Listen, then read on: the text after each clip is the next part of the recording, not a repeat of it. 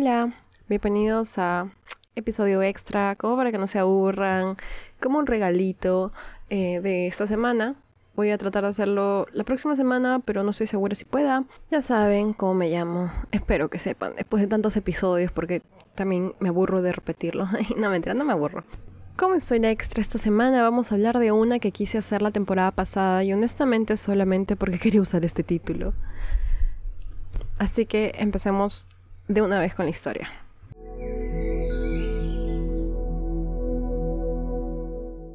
Hemos hablado ya de Pegaso, hijo entre comillas de Medusa, pues nace de la sangre que brota de la cabeza de la gorgona cuando ésta es cortada.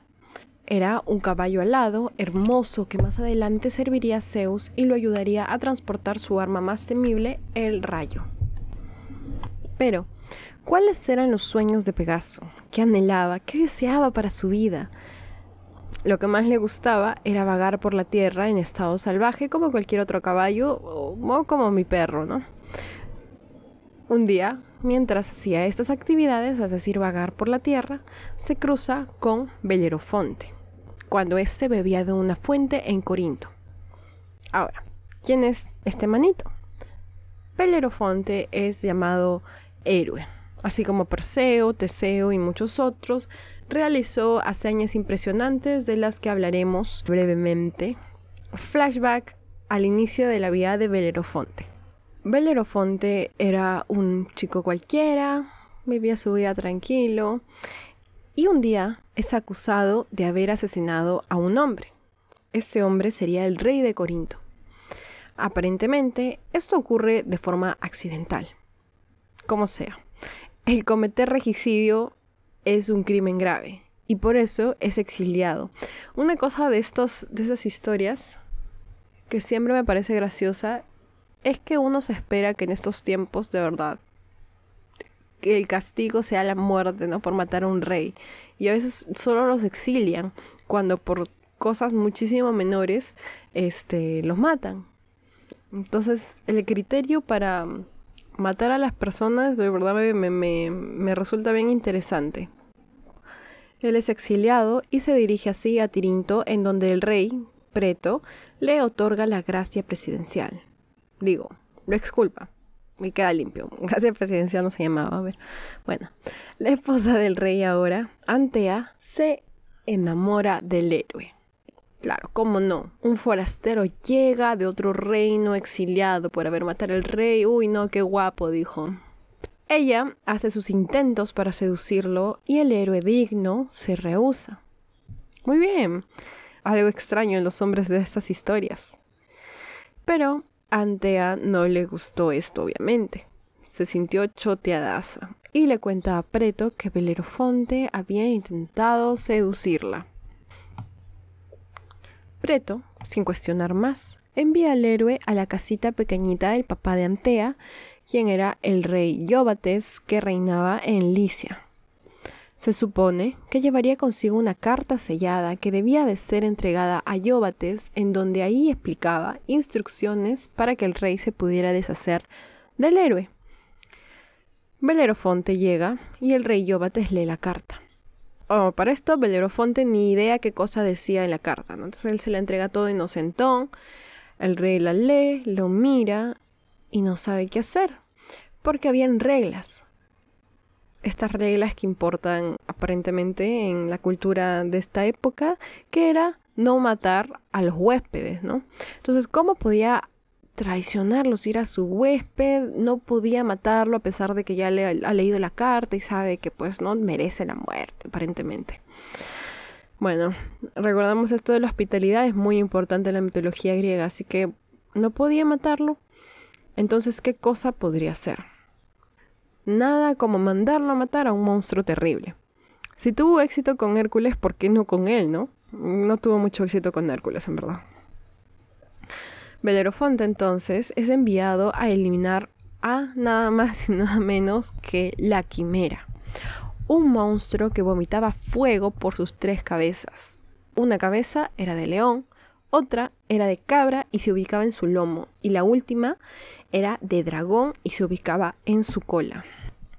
A ver si han escuchado las historias de Hércules, de Heracles, recuerdan que todos estos así monstruos hermosos, así, este, criaturitas del Señor, siempre son hijos de una pareja en particular, Tifón y Equidna. Hay como que un poco de discurso sobre si realmente fueron hijos de, eh, si la quimera es hijo de ellos o de otros, pero vamos a solamente por el chiste decir que sí, efectivamente fueron hijos de ella. Pero son versiones, como saben. Con un monstruo tan terrible como eso, de hecho, Belerofonte va a morir, ¿no? Tratando de cumplir esa tarea, no hay forma de que lo logre, ¿no? Así, el rey Yóbates no tiene que lidiar más con él. Pero algo que no he mencionado es que el héroe es hijo de Poseidón y estos dioses, a pesar de que se olvidan de sus hijos casi toda su vida, aparecen siempre cuando están a punto de morir para ayudarlos. Mm, así como la mayoría de los padres, supongo. Así, varios dioses dispusieron ayudarlo. Atenea le entrega un freno de oro y le dice que con él podría domar nada más y nada menos a nuestro amigo el cabello helado Pegaso que estaba por ahí tranquilo, sin molestar a nadie, solamente viviendo su vida. Ya habíamos visto que se habían encontrado en aquella fuente, así que no le cuesta mucho poder domarlo y así parte a buscar a la quimera. No le tenía miedo para nada, mi amigo. Ahora, el combate contra la quimera es duro y peligroso, pero finalmente el héroe vence, tal cual como con Hércules, y regresa donde Yóbates para informarle de todo lo que había pasado, y tal cual como con Heracles, el mano lo vuelve a enviar a cumplir otras misiones, entre ellas combatir a los Sólimos, que era un pueblo guerrero, y Belerofonte lo logra. Luego los manda a luchar contra las Amazonas, que ni sé por qué, no entiendo por qué todos estos reyes mandan a matar a las Amazonas. Ah, ya sé, debe ser que los intimida un grupo de mujeres fuertes, porque todos los reyes mandan a alguien a pelearse con las Amazonas, que viven tranquilas y felices secuestrando a su hombre anual para procrear y luego matarlo. O sea, ¿qué daño le hacen a la gente? Solamente quieren luchar y todo el mundo quiere matarlas, todo el tiempo. Misógino de su parte, si me preguntan. Pero bueno, Belerofonte triunfa una vez más y después de todas las cosas que le había mandado, se da cuenta de que este héroe debe de estar protegido por algún dios. No sé, algo pasa porque no se muere, por más que le mande retos, siempre vence. Entonces los dioses deben de estar de su lado. Así se rinde Yóbates y le muestra la carta que le había mandado el rey anterior Preto mientras se lava las manos así como deberíamos de estar haciendo todos nosotros ahorita. Pausa y vayan a lavarse las manos, por favor. Bueno, se lava las manos, pero en sentido figurado, este sí, no se lava las manos de verdad. Dice que él nunca creyó lo que decía la carta, él sabía de que Preto estaba loco, que confiaba en Belerofonte. Y es más, como para demostrar que realmente no quería matarlo, Yóbates le da la mano de y de nuevo, con estas cosas de la mitología griega, esto no lo veíamos en la mitología nórdica. Pero aquí nuevamente entregando mujeres como mercancía, como agradecimiento, como si fueran viles.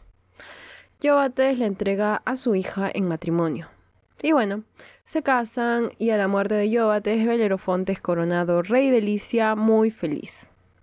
Pero esa no es toda la historia, porque tenía que ver Pegaso aquí, ¿no? Belerofonte era un héroe que venció a criaturas, tribus guerreras y ahora encima era rey. ¿Qué no podría ser? Era lo máximo, ¿no? Todo lo puede. Para este momento, Pegaso acompañaba al héroe a todas partes. Se había vuelto un compañero muy leal. Y un día, Belerofonte tuvo una idea. ¿Qué me prohíbe a mí rey de Licia, montar a mi caballo al lado y subir a los cielos para comprobar si de verdad los dioses existen o no. Pecado doble.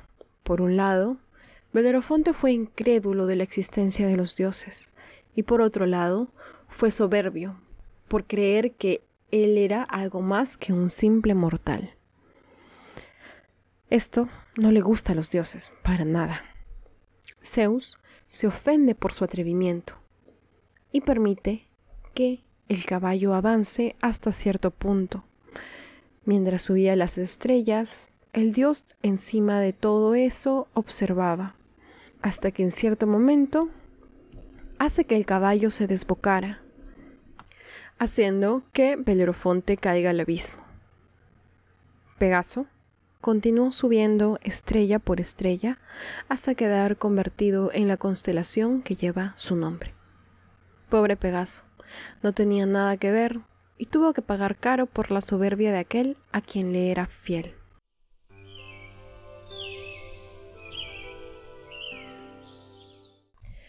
Y esa fue la historia de esta semana cortita. En verdad, no sé si pudo haber sido más larga. Siento que era como una de, así como Heracles, donde podía ser hasta un episodio entero. Pero no lo sé. Mm, yo he leído versiones muy cortas, supongo que por eso no le di más interés. Pero eh, de todas formas es una historia muy entretenida, creo. Y espero que les haya gustado. Ya saben que el próximo episodio el viernes como siempre y que me pueden encontrar en Twitter y en Instagram como que los dioses que. Muchas gracias por escuchar como siempre y nos vemos. Adiós.